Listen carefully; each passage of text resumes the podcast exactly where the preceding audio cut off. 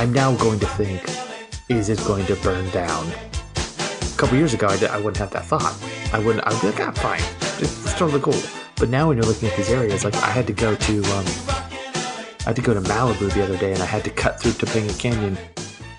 And as I'm as I'm going down, I see this sort of like streak of brown smoke going up into the air. Like there was just an immediate fire in Malibu. Like it just happened as I was driving into it. So you see like the, the fire department and people are starting to close the roads. And I didn't, I'm a dummy. So I was like, I don't know, maybe this fire's been going on for two days. Like maybe this down, this is just the dystopia that we live in. And just, you know, just brown plumes of smoke all the time. Like, I don't know. I don't, I don't get out that much. The more you keep talking about streaks of brown smoke, the more my appetite is growing.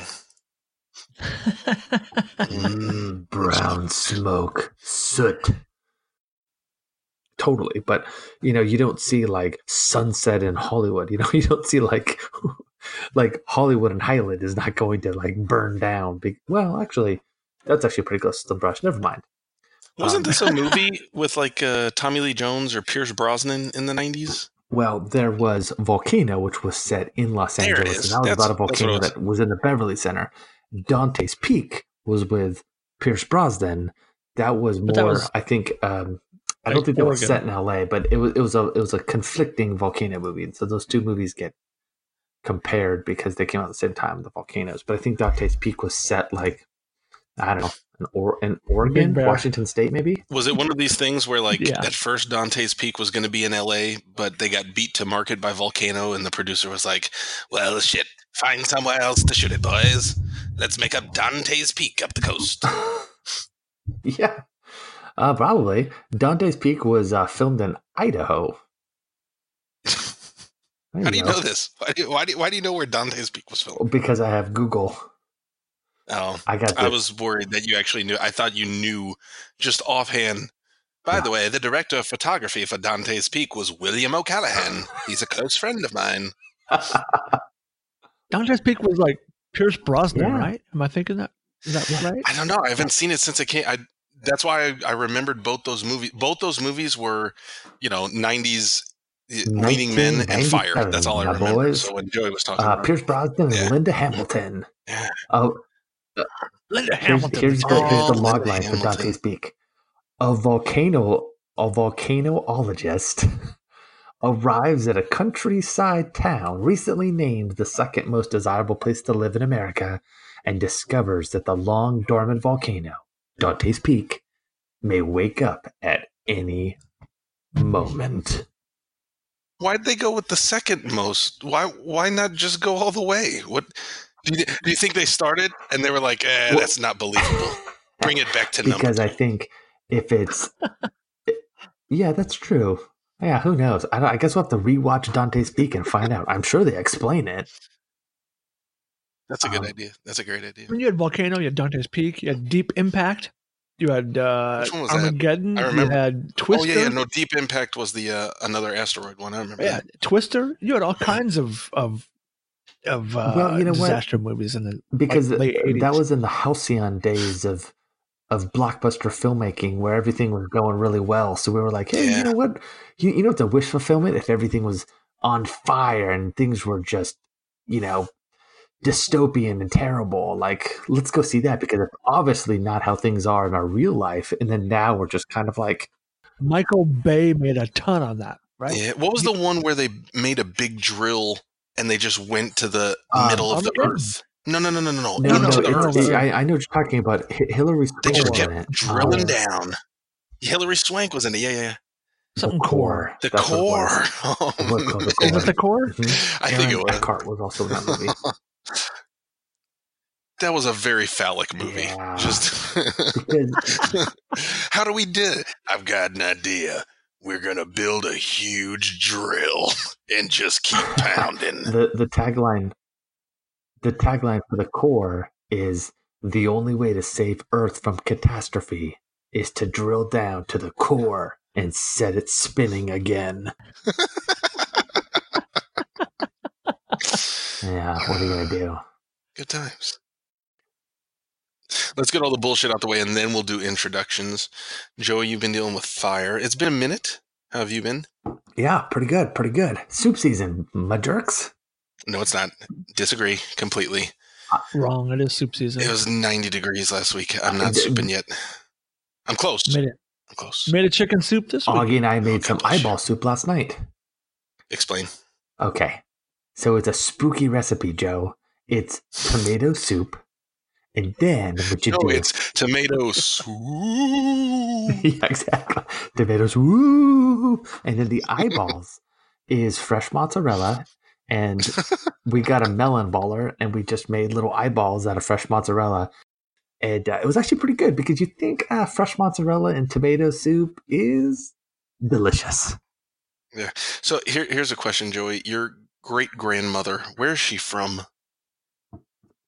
Um, well, I would say I'm pick anyone. Pick any great grandmother of yours. Yeah, um, actually, uh, Quebec. Yeah. Do you think? Do you think she's like? Think about all the food she had to make for years, and all the culture that she had to steward on yeah. her shoulders, and mm-hmm, mm-hmm. chicken stock that she would make, and food that she would, you know, in in the classic Quebecois ways of mm-hmm. Canadian culture, and you're here making eyeball soup with your son. Yep. Do you think?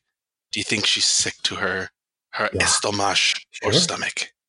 I think there's a lot of things that we do, especially like white people, that probably just infuriate so many people of other generations, cultures, social class, like whatever have you will. But the um the uh, the comfortable white family is uh quite insufferable sometimes. I admit it. And and, and eyeball soup and our spider sliders are um, case in point. spider sliders. So I'm sorry, but real quick. I know you guys are just dying to know what a spider slider is. It's it's a slider. Oh no, I've no, I know. I've been to Canada many times. I've I've sampled their regional cuisine. I know I know all about them. this is basically it's just Burgers a slider with three French fries on each side. yes, I knew there were fries. I knew there were fries. Uh, very and, good. Yeah. So, anyways, um, Sand, sandwich d'araignée. No, That's spider sandwich in French. what they have here, uh, uh, you have we have evacuation plans for Mount Rainier if because it's still an active volcano. If it blows, um, it blows. So they have uh, they're, they're, you're not so much worried about lava with Rainier. It's more like a, a St. Helens thing. Yeah, but you're definitely going up there to take pictures if it happens. Like ninety nine point nine percent. I'll probably be up there when it happens. But they they worry about because it's got ice on it year round, uh, all that melting and then flooding the valleys and, and washing people out. That's what they that's what they worry about because it would do all kind. That would that's where the damage would come in. It wouldn't be lava. It would be, you know, five thousand feet of snow and ice melting instantaneous and then just coming straight down and flooding. Yeah, I, so there we go. I know, Rob. With we've seen Dante's Peak. We know how it works. Hello, everybody. Turf Show Radio back to you after a couple natural disasters and a couple weeks of Rams football. I'm at 3K underscore on Twitter. I'm Joe. We've got at Seattle Rams underscore NFL. That's Rob. Hello, Rob. Hello, jerks.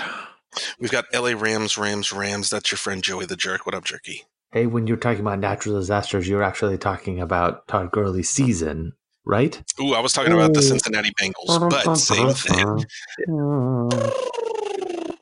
Um, Rams two game winning streak. It's been it's been a couple games now, a couple weeks that we haven't really discussed things as they were happening, but we went into this stretch needing to get two wins, requiring two wins, and we got them. Maybe this one wasn't the way we would have liked. Um, before I get into the box score, just brief thoughts on the fact that we had we needed to win these two games and we did. Is that is is the fact that we got two wins satisfying, or did we need to win these games the way we won against Atlanta in order to feel satisfied? What do you guys think? I'm sure both of you gentlemen are very familiar with the Shania Twain classic that don't impress me much. Okay, so you're a rocket scientist. That don't impress me much. Oh, oh it's none of your boots but under, but okay. Yeah, okay. So you beat the um, the Bengals and the uh, what the hell did we beat last week? That doesn't really matter. Falcons, Atlanta. The Falcons. Um, that don't impress me much. No, I think I think the interesting thing is when you listen to podcasts or any shows that just talk about the NFL and people are are constantly like, who is the top? Who's the cream of the crop in the NFC?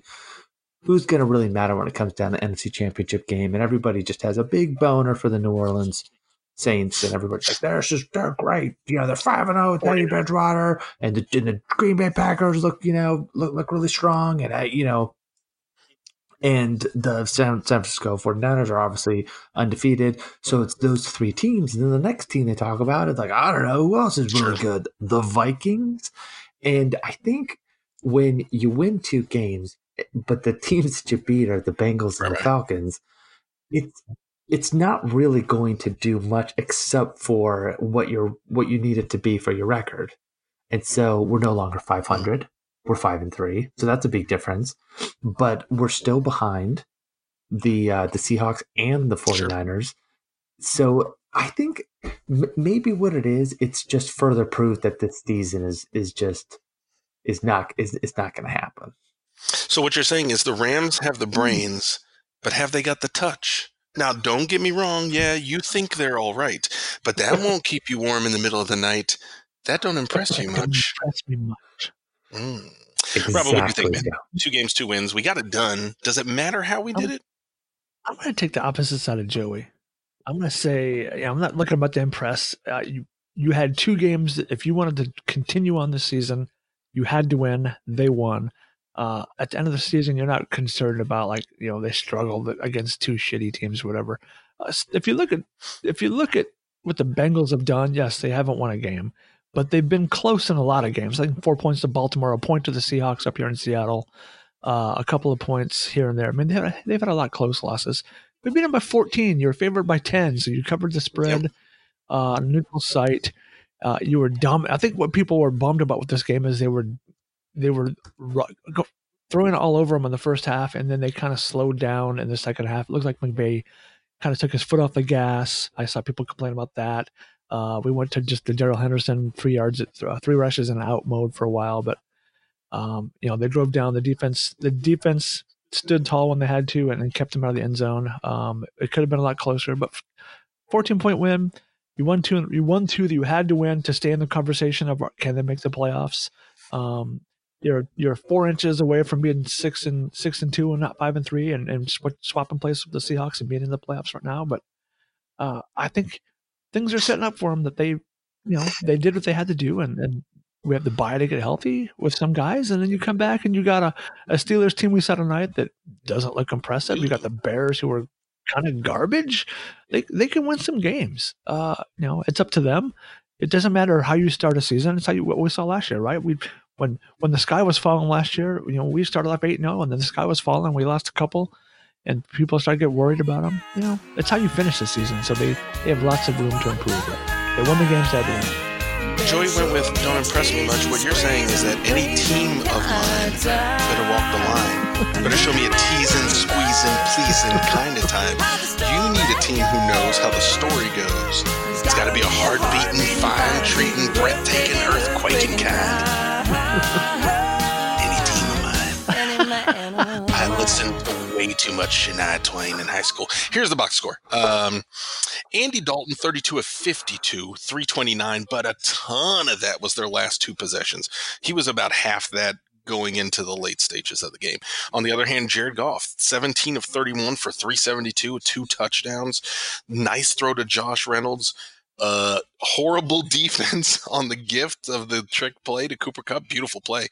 Uh, but those were the two touchdowns. Most of that work was, you know, into the third quarter. And then the Rams offense kind of got shut down. Like you mentioned, a lot of Darrell Henderson in the second half. He finished 11 rushes, 49 yards. Todd Gurley, 10 for 44 in his rushing touchdown.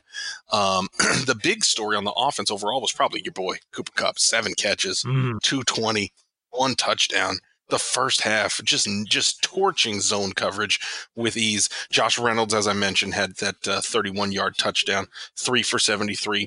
Brandin Cooks goes out uh, with a concussion. Robert Woods didn't do much. The rest of the passing offense wasn't very involved. Defensively, uh, I kind of got spread around because the Bengals changed their offense going into the late game when they got real desperate. So Taylor Rapp finishes with 12 tackles. Eric Weddle had six. Cory Littleton's got eight. You didn't have a ton going on up front. The pass pass rush wasn't great, but we got a couple sacks here and there with Dante Fowler, Ogbonnia, Okoronkwo. Yes. Uh, overall, a, a, an easy game because they jumped out to 24 to 10. And if that offense had kept going, I think I said it maybe the first or second possession for the Bengals. Uh, I tweeted out if the Rams get a stop here, it's over because the way our offense was going if we got to stop there, we're going to score more points than 24. We just didn't. We punted a bunch of times to finish the game. Do, do you think, Joey, maybe those punts made it feel gross because we could have racked up 30, 35, yeah. 40 mm-hmm. points and held them to 10, obviously, and it would have been a blowout like Atlanta? Yep. Does it does it maybe feel like we, we, left points on the board and that was kind of uh, the For sure, for sure. Because I think you have you have zero points in the fourth quarter and that was garbage time. And I think that's yeah. when we wanted to see Jared Goff just let a couple fly and, and to see some fun. And the only the only seven points we got in the whole second half was the very first possession. We scored that touchdown yeah. to start things, and then nothing else. Yeah, because I think the problem is is that people are already a little dubious of the offense right now, and they're a little bit kind of sure. skeptical of of of Jared Goff sort of living up to his contract. So when they see him play, and they're like, "All right, you know, you get you got the Bengals beat, like they're done. You're gonna win the game." But you only win by 14. It it's it's good and it, it's hard to complain. It, it's good because they won, and it wasn't like Jared Goff was turning the ball over and playing sure. shitty. They just were ineffective and didn't step on their throats, right?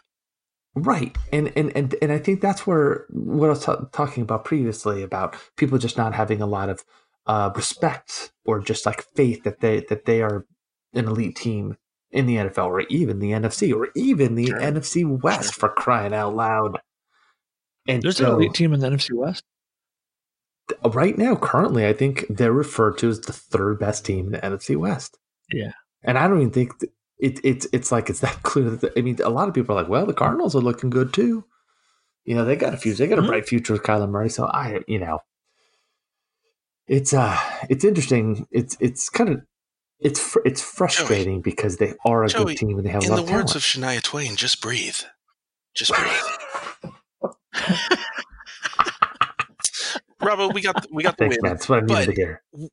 Cooper Kupp, man. I mean, this is your chance. I'll put I'll put the music on. Well, what what what what? what? I, am gonna, I have a different song for you to play with this one. Oh. We can, we can, we can, oh. we can go with.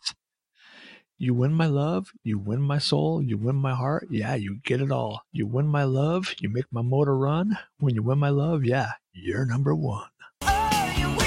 Single was?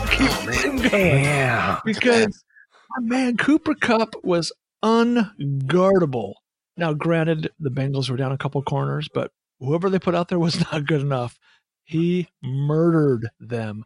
Highlighted by one of the, I don't know if you say best trick players, but most entertaining trick players we've seen in a while. Uh, according to McVay, they've been practicing for a while. The double off a double reverse. Yes. Cooper Kupp starts it. Uh, tosses it to Woods. Woods throws it back to Goff. Goff hits him. Kupp is a beneficiary of a of a corner trying to get back in position, falls down. Oh man! And, he and Higgs, Higgs, wow, rumble into the end zone, sixty like five yards. That was uh that was a lot of fun. I had actually had early in the game when when I saw him kind of eating, I was joking. I said that Flippers Flippers three thirty six was in, in in trouble, and then as the first half went on, I kept updating his stats. He was you know, four for 101. He ended up with seven for 220. And if we hadn't, if McVay hadn't taken his foot off the gas, who knows? Maybe they could have got after Flipper's number, but it, it doesn't matter. They won. But uh, my boy, my boy Baldy got the call. Even Dion saw it. So, and uh, you know, it's that's what we got. We got Cooper, number two in the NFL right now of receiving yards, right behind Mike Thomas. It's it's a good thing. It's a good thing. Unfortunately, we had another issue, but that's okay. Oh, what's Brandin the issue? Cook. Oh no. Well, poor Brandin Cook is, you know, not sure where he's at right now. Oh yes. Uh, two two concussions in, in what three weeks? Uh, you got to be concerned about. Yeah. Yeah, that's that's that's and four in the that's last two years overall. Yeah, he's um. What do you think, Joey? Are you are you worried about Brandin Cooks? Yeah, of course. You're you're I our sympathy it, beat writer. Mm-hmm. You're like the guy who's like, oh, I'm yes. worried about him. I'm I'm worried about people's brains, man. Call me. I know. Rob and I don't give a shit about people's brains. You put some spit on it and wipe it off and get back out. Right, right. Um, I'm sorry, but I walk don't it, walk it I, off. Walk off your brain injury. Yeah, just rub some dirt on it. Um, I'm sorry, guys, but I don't want these these players to get dementia when they're 38. I'm a monster. I'm sorry. you are a monster. But uh, I, I, also because it's it, they're, they're doing something we love and we're we're we're supporting them and we're we're, we're happy when they play. But but then there's this added thing of but it's also really bad for their brains. Yeah. I get conflicted. And the interesting thing about the Brandin Cooks injury is it felt like it was framed as a sort of like, well, he now has to think about life after football. Where if he you know, maybe got this this this injury next season. It feels like oh, okay, you know, the concussions are spaced apart. But anytime I think you have concussions close together, it's when people kind of start wondering, like, oh, yeah. are they gonna? Is this is this a thing now? Is, you know, because then if he gets one during the playoffs, then is it like, okay, well, he's just has to retire? Like, I I still don't understand exactly how they figure this this this shit out as, as far as as because it's still a mystery because you can't really tell if somebody has CTE until they're dead. Well, I think it's also one of these things. I just want to point out how unique that phrase is. You just mentioned the idea that when you have concussions this close together, there aren't many other human yes. pursuits in which that sentence applies other than American football. There are not many other things in which you have concussions close together in the first place. Do boxers even get close, like yes. concussions that close together? Oh, somebody died recently. Dude, we had a young boxing prospect die this week. Yeah.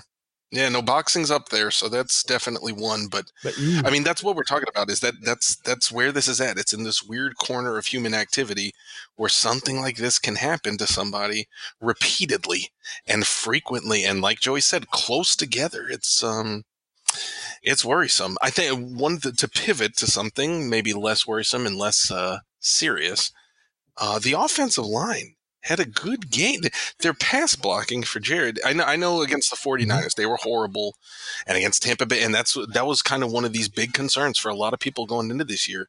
They had a fantastic game in the pass blocking. It's nice to see because I think a lot of the excuses we were giving is that they had these these teams with just great front sevens and they they weren't competing, but Atlanta and uh, and Cincinnati yeah. don't have that.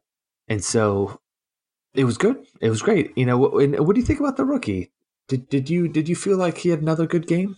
Did he take a step back from last week, or, or was he just as strong? I thought David Edwards looked good. I, I, I think you know not surprising. It's his second start. He needs to get his feet under him. He needs to get more experience. And, you know, I, I don't know. I'm going to try to put this out hopefully this week, maybe next week. We'll see how stuff turns out on the site. But we don't we don't know what this team is going to look like 2021. We've got some pieces that are already locked in contract wise. We got some weird off seasons coming up. But, you know, is David Edwards going to be on the line as a starter? He wasn't a starter to get to open the year. Joe Noteboom is probably going to come back at left guard unless maybe he moves to left tackle. I don't know if that's the best thing and keep David Edwards. I, I don't know. There's a lot going on, but uh, I think this was a positive performance overall for sure. Yeah, I, am curious about the future of Austin Blythe as well. Mm-hmm. I I, sure. I, wonder if, if Noteboom yeah. comes back, you just you, you, you move Edwards to replace Blythe. That's a possibility. He's a free agent. He's one of the 19 pending yeah. free agents after this season. So I think part of the weirdness is that there's nobody that's coming in that's kind of assigned a position, yeah. right? Remember when Roger Saffold did it? He was the first one where it's like, "Well, we're taking a guy that played left tackle and we're moving him to these other spots." The last two, three years, you know, we draft Jamon Brown. He played tackle. We put him at right guard. Blythe's kind of been all over the place. We slot him in all over the place. Same with Jamil Demby, sure. and you got Joseph Noteboom who played left tackle. You moved him to left guard. You got David Edwards. The Kromer's training everybody at all positions. And remember what happened in the preseason we were talking about the fact that maybe this was a bad thing. Remember the way that Jamil Demby was playing in the preseason? Some people were looking at Kromer and saying, "Hey, maybe you need to lock these guys down." With what happened with Greg Robinson, remember we drafted him left tackle out of Auburn. He comes in and plays guard plays guard all through OTAs, plays guard all through the preseason, plays guard going into the regular season. Jake Long gets hurt, and we move Greg Robinson over to left tackle where he didn't have any experience. Now, granted, Greg Robinson obviously was a unique prospect and never developed and never justified any of it, but you know, is one of those things where you're moving people along doesn't always work, but maybe it's maybe it's finally found something that they can lean into. We'll see, like you mentioned, Joey. We don't have Cincinnati and Atlanta on the schedule coming out of the bye and maybe but James, maybe we could have used we, a couple more. Complained about the offensive but, line for weeks on end, and now they have two back to back. So it just it makes me think of another Shania Twain song. Don't be stupid. Don't be stupid. You know I love oh, you. No. Don't be ridiculous. You know I love you. Don't be absurd. You know I want you. Don't be impossible. Yeah. I'm mad about you. I can't live without you. I'm crazy about you. So don't be stupid. You know I love you. These are all the same song. These are all lyrics from the exact same song. No, uh, good performance from the offensive line. Also, Robbo's vows when he married his wife. They're like, do you want do you want to say something about your wife, Robbo? You're like, no, I'm good. I'm just gonna read some lyrics from Shania Twain. Shania Twain. Um, things changing up front along the defensive line, especially with the edge rushers. Another week without Clay Matthews, another week with Greg Gaines inactive. Tanzel Smart comes back, and not a lot of explanation there. Um, but it was a good showing overall. They did a solid job against the run, where Joe Mixon had 17 carries for just 66 yards. That's less than four per carry, and shut things down pretty well up front. And obviously, compared to how little Jared Goff had to deal with in terms of a pass rush. Harassed Andy Dalton pretty well combined with the coverage. Thought it was a decent showing for the guys up front. I think it's interesting that Sebastian Joseph Day is a thing. Bash. You know, like he, I mean, he, he's there on a lot of snaps, right? Like when when you look at the three guys up front, it's it's Donald Brockers and Joseph Day, like pretty much all season. Bash. Yeah. And I, you know, we were talking about in the offseason, we were not plugging in Sebastian Joseph Day to be an everyday starter at defensive end. Right. I mean, I think Greg Gaines was the guy. I mean, a lot of it was we didn't know. And, and sure. I think eight games in, I mean, we got to know that they're sticking with Joseph Day. I mean, is that going to be the case at the end of the season? Who knows? But it's it's been it's been interesting following that that position battle. Speaking of position battles and things we don't know, we have no idea what's going on at running back. Uh, we have a bye, which means we get two weeks for Malcolm Brown to potentially heal his ankle. We're eight games into the season. I don't think we've learned a damn thing about how this running back depth chart is going to be used over the next eight games. Do you guys have any sense of what we're doing at running back? I want to ask you guys if you could guess. Okay, first of all, and um, for NFL rushing stats for the NFL, the leading rusher is Dalvin Cook, and he has 823 yards. So that is that is tops in the NFL. And how many yards do you think Todd Gurley too has? I know exactly how many. Robbo, you get to go because I know 311. Oh, that's what I tweeted. See, you saw the tweet and it was wrong. That was 311 before it added the 44 oh, that he got on Sunday. The Anders three three. Minister misinformation. This is what happens when you follow Turf Show Times. You get nothing but incorrect facts. Damn it! Fake news. And listen to the pod apparently. Almost kind of like we didn't start the fire. I'm just gonna quickly run through all of the people who have more yards than Todd Gurley, Ooh. just real fast. Royce Freeman, Latavius Murray, LeSean McCoy, David Montgomery, no, Saquon Barkley, Alvin Kamara, Adrian Peter, Frank Gore, Jordan Howard, Matt Breida, yeah. Sony, Michel, Aaron Jones, Mark Ingram, too. Philip Lindsay, Carlos Hyde, Bob Jackson, Derrick Henry, Marlon Mack, Ezekiel Elliott, Elliott, Josh Jacobs, Chris Carson, Christian McCaffrey, Nick Chubb, Leonard Fournette, Dalvin Cook, I can't get a break didn't pay the Russia. He was always running, but his time was coming. exactly. How does Billy Joel and Bruce Springsteen make it into every damn episode of Turf Show Radio? What every is with show, those two? Every show. We are not young. um, I don't. Well, how does that make you feel, Joey? The you know he's missed a game.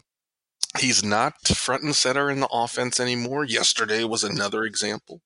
We've had numerous, you know, examples. 355. That puts him on pace, albeit through seven games, but for 710 yards and what does he have? I think six touchdowns. So the touchdowns are there. Are you worried about it? Do you do you think that do you think that dooms the team? The best part about what he did was I don't know if you saw it pre pregame, but we had a couple uh, fans in London, and Kevin Demoff was out rubbing elbows and talking to people before the game. And one of the guys asked Kevin about Gurley, like, how bad's his knee? And he said, "You watch, he's going to get featured. He's going to get a heavy load this week." I think that's what the tweet was. Uh, Tom, you have to correct me if I'm wrong. Heavy load. And I joked that, and Kevin, former our TST writer, had joked that, uh, you know, he'll watch watch him get ten carries, and I, I said, you know, ten carries is a heavy load for Gurley right now. How many carries did he have this week, Joe? Not enough. He had 10. 10. 10. When Demoff is walking through the crowd pregame talking about how he's going to have a heavy load and, and be used. As- and, and but but but Demoff doesn't know. No, and, just, and he also has no has no say in how many carries. It's still their whole Gurley's mo that you know Gurley's fine. We're gonna like we're gonna roll him out there, and Gurley's obviously not fine. Even his touchdown run, if you saw him bust that thing to the to the left corner, he's in. He's like looks like he's running through quicksand. I mean, his his biggest runs happen when there are mistakes on the defense. He, that's part of that's part of the problem, right? Was last year you had Malcolm Brown and C.J. Anderson. N- neither of those guys make Todd Gurley seem slow. Is it? Do you guys feel like Darrell Henderson is making Gurley seem slow? Because he looks certainly so looks quick. a lot more explosive, man. I, I almost think it's it's the run it's the run blocking is kind of making him look slow because I think maybe his knee was the same thing last year and when he did look strong he was getting just better blocking and, right. and he was seeing the holes better because i mean a lot of these these rushes i mean he th- th- they have hands on him right when he touches the ball and maybe that's a quickness i mean i think we all can sure. agree that todd Gurley has lost a step and whatever that means i mean it could be metaphorical or he actually is considerably uh, slower or not as quick as he as, as he was, or he's just not getting those cuts. But he's still good enough, and I think he could be playing better than he is now. But yeah. it's so it's just so crazy that we gave him that contract right before a season where he just took this huge nosedive. I mean, just classic Ram.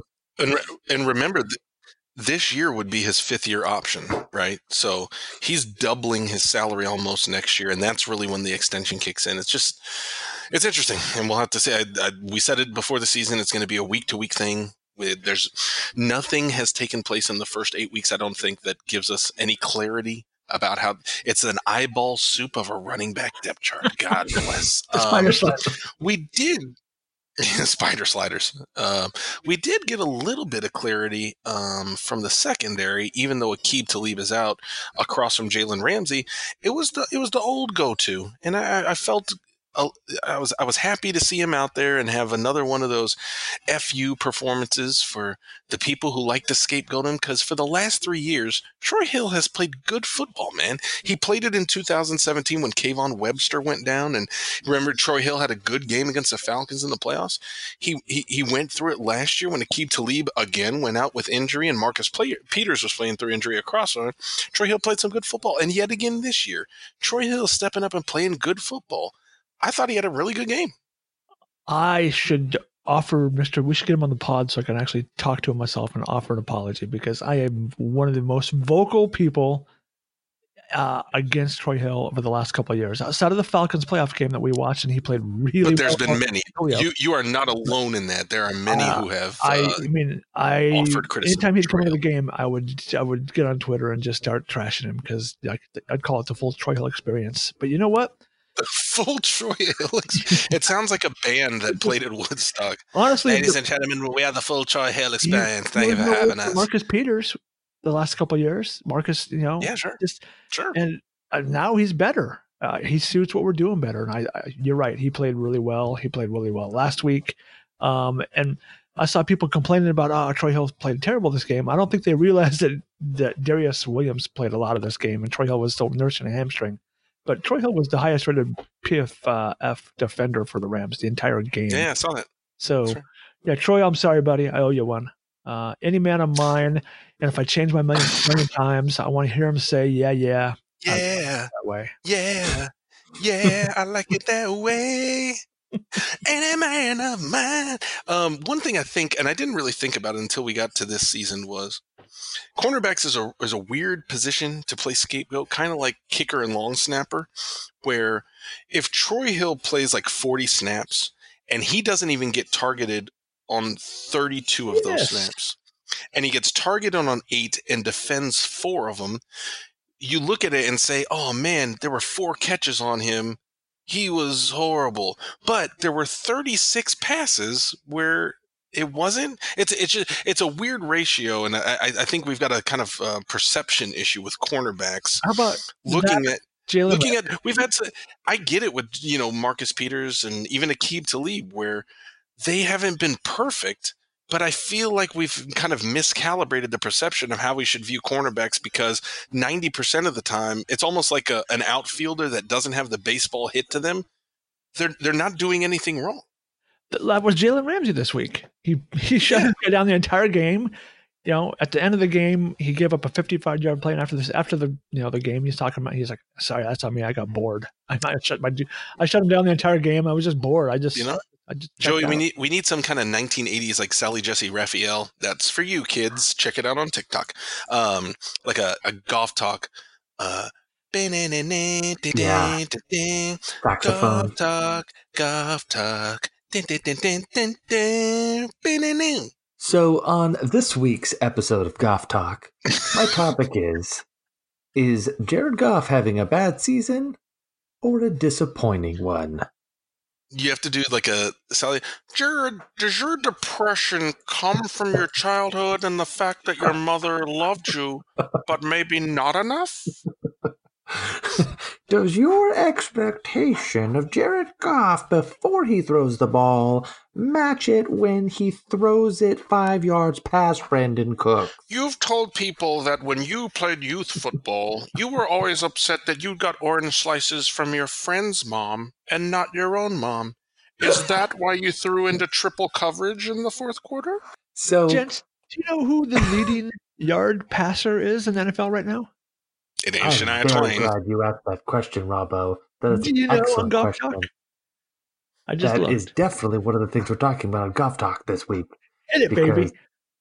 As everybody, I'm sure, knows or does, is they check the stat leaders for the NFL. Click, click, click. And click, click, click, click. Every, everybody, memory, just you have it memorized. You totally know that, like, who has the most sacks right now? You know who has the most interceptions, but the most passing yards, Robbo, and Joe, 2,367 yards to be the number one in passing yards. And that goes to Jared Goff. The year is 2021. It's week six. Jared Goff has 13,000 passing yards, and fans want to trade him to the Arizona Cardinals. Now, to be fair, number four on this list is Andy Dalton. So, eh. You know what, Robbo? That attitude is not permitted during golf talk. Here's a, you here, can be negative about. I got a question. serious question. Dead serious. Yeah. Um, Blake Bortles is all but likely to be gone next year. Andy Dalton is all but likely to not be a Bengal next year. How would you guys feel about Andy oh. Dalton as a oh. backup to Jared Goff? No, I don't want it. I don't want a oh quarterback oh controversy. Robbo. No, I'm being dead serious. Sosa would lose his mind. He's compared Jared Goff to Andy Dalton for the last like two years. So he's a perfect Don't backup. Yeah. He's got he's a clone. No, I I, I think he needed something different. You get like a running quarterback or something. Yes. John Wolford. so, John Wolford, exactly.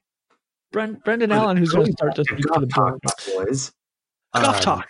Golf talk. So so, so Jared Goff statistically is is not having a great season if you take away his passing yards. If you just look at his touchdowns versus interceptions, um, the amount of fumbles or some of those throws in the second half where he was throwing to the wrong mm, team. His, his QBR ratings, yeah, it, it it's it's not it's not fantastic. And as far as a first half of the season goes, it's been disappointing some would argue that maybe this is just he's hitting the expectations. Just this is as good as Jared Goff is.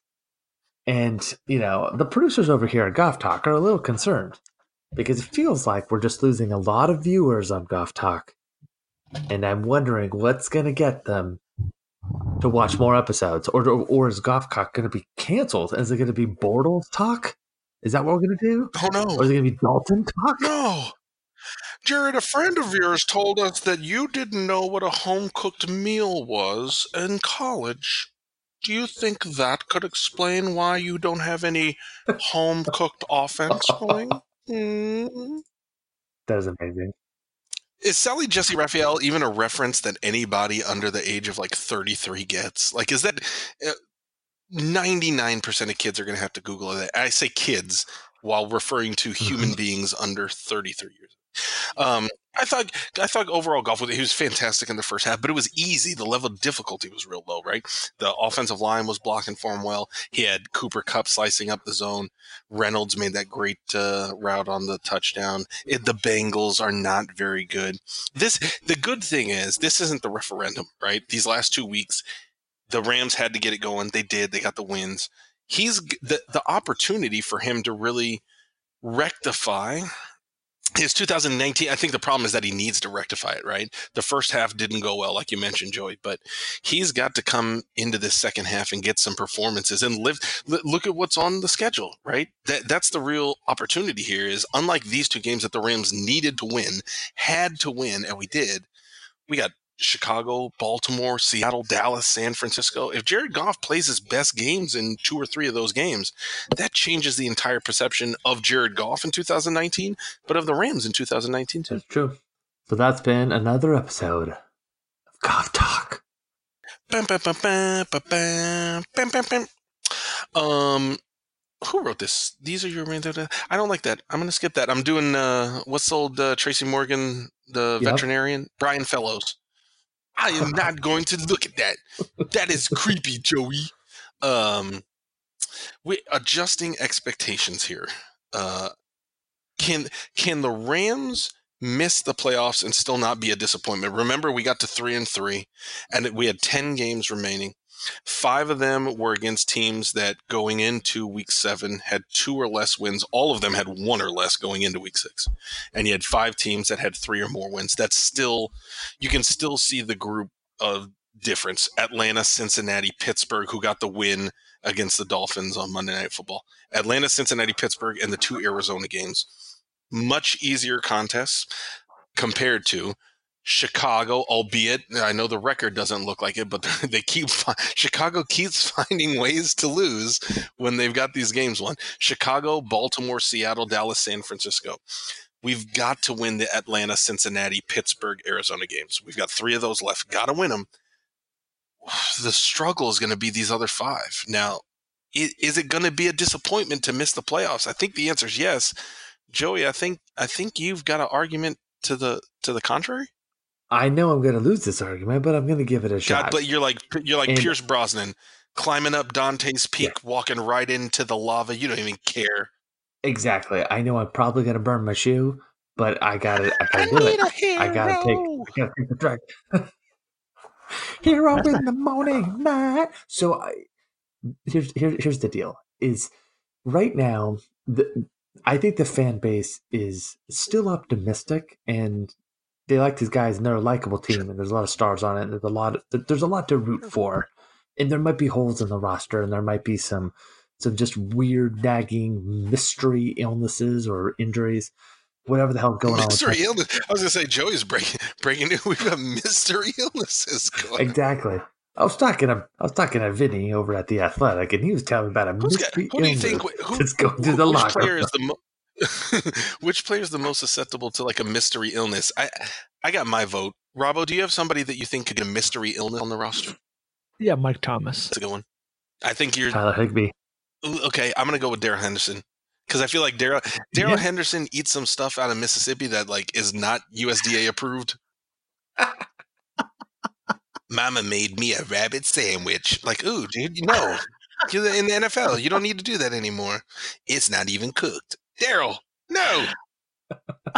it's a thumper sub. We- thumper sub. It's not a spider slider, it's a thumper sub. It's actually Thumper from Bambi.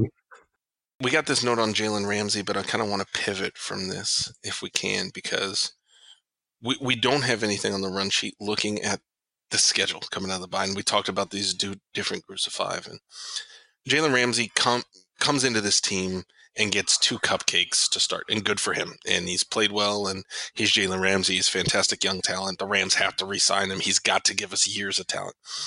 Does does Jalen Ramsey kind of need to carry the team uh, or the defense in a in a way that we talk about like um, Todd Gurley or Aaron Donald or Jared Goff, where if if if we're looking at this team that's going to have this stretch of tough games to close out the season and needing to get to the playoffs to justify the momentum of building a fan base, Jalen Jalen Ramsey can't be like like Marcus Peters or to a degree Aqib Talib, but I don't know that Talib had a ton of games like Marcus Peters did, where he just kind of shits the bed and, and, and sorry we got the L, but I'll come back next week. He he kind of has to, uh, or does he? Let me ask it. Does he have to elevate the defense and therefore the team and kind of put them on his back going into November? It would help with Todd Gurley and, and you know Jared Goff not having the greatest year, even though well, we're talking about yards. That's whatever, another but. one. Does Todd Gurley have to do that? Does Todd Gurley? I I know Todd. We're not using him as much as we did, but does that need to change? Does Todd Gurley need to put the offense on his back? The, these are the guys that we're paying, right? Do they? Do they? Or Aaron Donald? Yeah, but, but Aaron Donald's mm, maybe not. Maybe. I mean, two-time defensive player of the year. Is he, is he playing at that level? I, mean, I know you're getting quadruple teamed. I, oh, he's he's mm. playing great, but you can only do so much when you're when you're being sure. triple teamed or whatever. But someone on this team needs to step up and Cooper Kupp have another like 200 yards every week. Someone has to step on this team and start carrying them to victories repeatedly. I mean, I can't see a scenario where they don't win six games and and and make the playoffs. If they don't, if they win five and under, I don't think they make possible. the playoffs. Just because look at their conference losses, they already have three three conference losses compared to uh, one for the Seahawks. I mean, there there's some tiebreakers out there that I'm worried about. But you're talking about Ramsey. Uh, he, you know, the 49ers just traded for Sanders. Sure. Daniel Sanders. Lock his ass down. Uh, Tyler Lockett, lock his ass down. Amari Cooper, lock his ass down. Uh, who else? Larry Fitzgerald, lock his ass down. Who the Bears got? Allen Robinson, whatever. Juju Shoes. There are some wide receivers coming up on the on the backside of the schedule where you're going to want Jalen Ramsey to, to, you know do what you, he wants to be paid for. That's going to help this team. The game I'm most concerned about coming down the stretch is the Ravens because Lamar is so damn sexy. That guy, goddamn, he's great. He's so much fun to watch. Uh, but they're all winnable games. Every one of them, outside of the 49ers, that one's still pretty concerning because that defense is legit. And what they did to us was child abuse. Outside of that, every one of these games is completely winnable because there are no great teams. They're all they've all got great moments, but they're not. I know you're itching to get in here, Joey. One of the things that I think is interesting is that we're going to get the Rams on a national stage, regardless. You've got back to back primetime games. Week 11, home against Chicago. That's in LA. Week 12, Monday Night Football, Lamar Jackson, ESPN. We're going to see it. We're going to get the stage. The question is if we're going to get the results. Yeah, and I, I think I think those back to back games is, is really going to be, I think, a defining moment of of the, the season. Is whatever they do with those two games. You, know, if they, if they split it, I mean, that's maybe expected the way I'm looking at it right now, you go into the bye and you play Pittsburgh, you got to beat those guys. You have home against the Bears, you got to win that game. I think with the Ravens, Monday Night Football, so. it's it's um it, it, that that could be a game. It's okay. Let's say they lose that game, you come back, you you you you go to Glendale and you play the Cardinals, you win that game. So now, so far, you're you're three and one coming out of the and, and then and that's another great setup, Joey back in LA, week 14. Seattle Seahawks Sunday night football. Yeah, I, I said uh-huh. the Rams are going to yeah. be on the stage. Really, what we're talking about with three games at the Coliseum, Los Angeles football is going to be on the stage. Exactly. Yeah. Exactly. And I think it's uh, it's also great too because you're bringing in the Bears, who have a really just big fan yeah. base. So you're oh, going to yeah. have a lot of Bears fans at that game the, the Ravens. I mean, obviously there's Ravens fans, but I don't think I don't think they have the uh, reputation of traveling as much as as like you know teams like Pittsburgh or Chicago, or um, you know even I even, just, just because the the distance. I mean, the Seahawk fans show up to Rams home game. So, anyways, regardless, we're we're we're we're going into another home game with with the Seahawks for um that that one that one's um Sunday night football or Monday night that, that was a Sunday night football Seattle game, Sunday right? night yeah the Seahawks Yeah. game on on December eighth, and uh, you got you got to win that game too, and you got to go four and one, and then the next week you go to Dallas and you got to beat them, and then you're five and one coming out of the bye, and let's say you lose on the road in San in, in San Francisco, and so now you have your your two losses from the second half of the season to to Baltimore and San Francisco, and then you win the next game gotta win out home against Arizona, Hmm. and you and, and you basically won you won six games, and you're you're you're eleven and five. God bless Yeah. What- And have, have you seen the Seahawks schedule down the stretch? Uh, Their their second half. They have two Yeah, against the rough. 49ers. They've got the Rams, Vikings, Eagles, who are hot and cold. They, beat a pretty good defense. The Panthers are there. They've got the Bucs, who you know the Bucs. I'm Beat not the sure Rams. team, but they put it on the Rams pretty good. They put it on the Rams, and they've got one game against the Cardinals. The Cardinals is probably the easiest game left. Outside of that, Yeah. it's no cakewalk for Seattle. And if you watch them play it all this year, they're a garbage team. I'm sorry. They find they find a way to win, Did and they do win. But come on, look what, what look what they did to Atlanta yesterday. They won that game because Atlanta fumbled on the two yard line love going a in. garbage six and two team They're just look at you Robbo they they are a garbage six and two You're team. you're in Yeah. second half form. You have already had your bye week. You went to Germany. You went to Europe. You healed up. You came out of the bye ready to fire. I love it. if the Rams can win win uh, six and get to uh, what eleven and five, they're the wild card team. Seattle's outside. Sorry, they're not going to be 11-5. One thing I will say, I, I I like the bird mascot. I like an Atlanta Falcon. Falcons can be, you know, Mm. to terrorizing. I like a Seattle Seahawk. What is a Seahawk? I don't know, but it's scary. What is a Arizona Cardinal? I'm not sure, but that beak is very pointy. What is a Baltimore Raven? What is the what the fuck is a? I get it. I know the paw and all this stuff, and I get it, Baltimore. But like a Raven, Ravens are like the rats of the sky. It doesn't do anything for me. If there's a team that should move to London, it should be the Ravens, right? You got the Ravens at the tower, the four Ravens. Yep. I I think Move them to- is a move them to stupid name for a team too, though. I mean that that bird's not terrifying at all. I'm not scared of a cardinal. Don't discount the beak. He's got a pointy He's feather got a very pointy Dave. beak, and I like his quaff. The Arizona Cardinal clearly does his hair in the morning. Puts a lot of time, puts a lot of product in. He does. It is pointy. He is ready for prime time. It's a commitment to the do.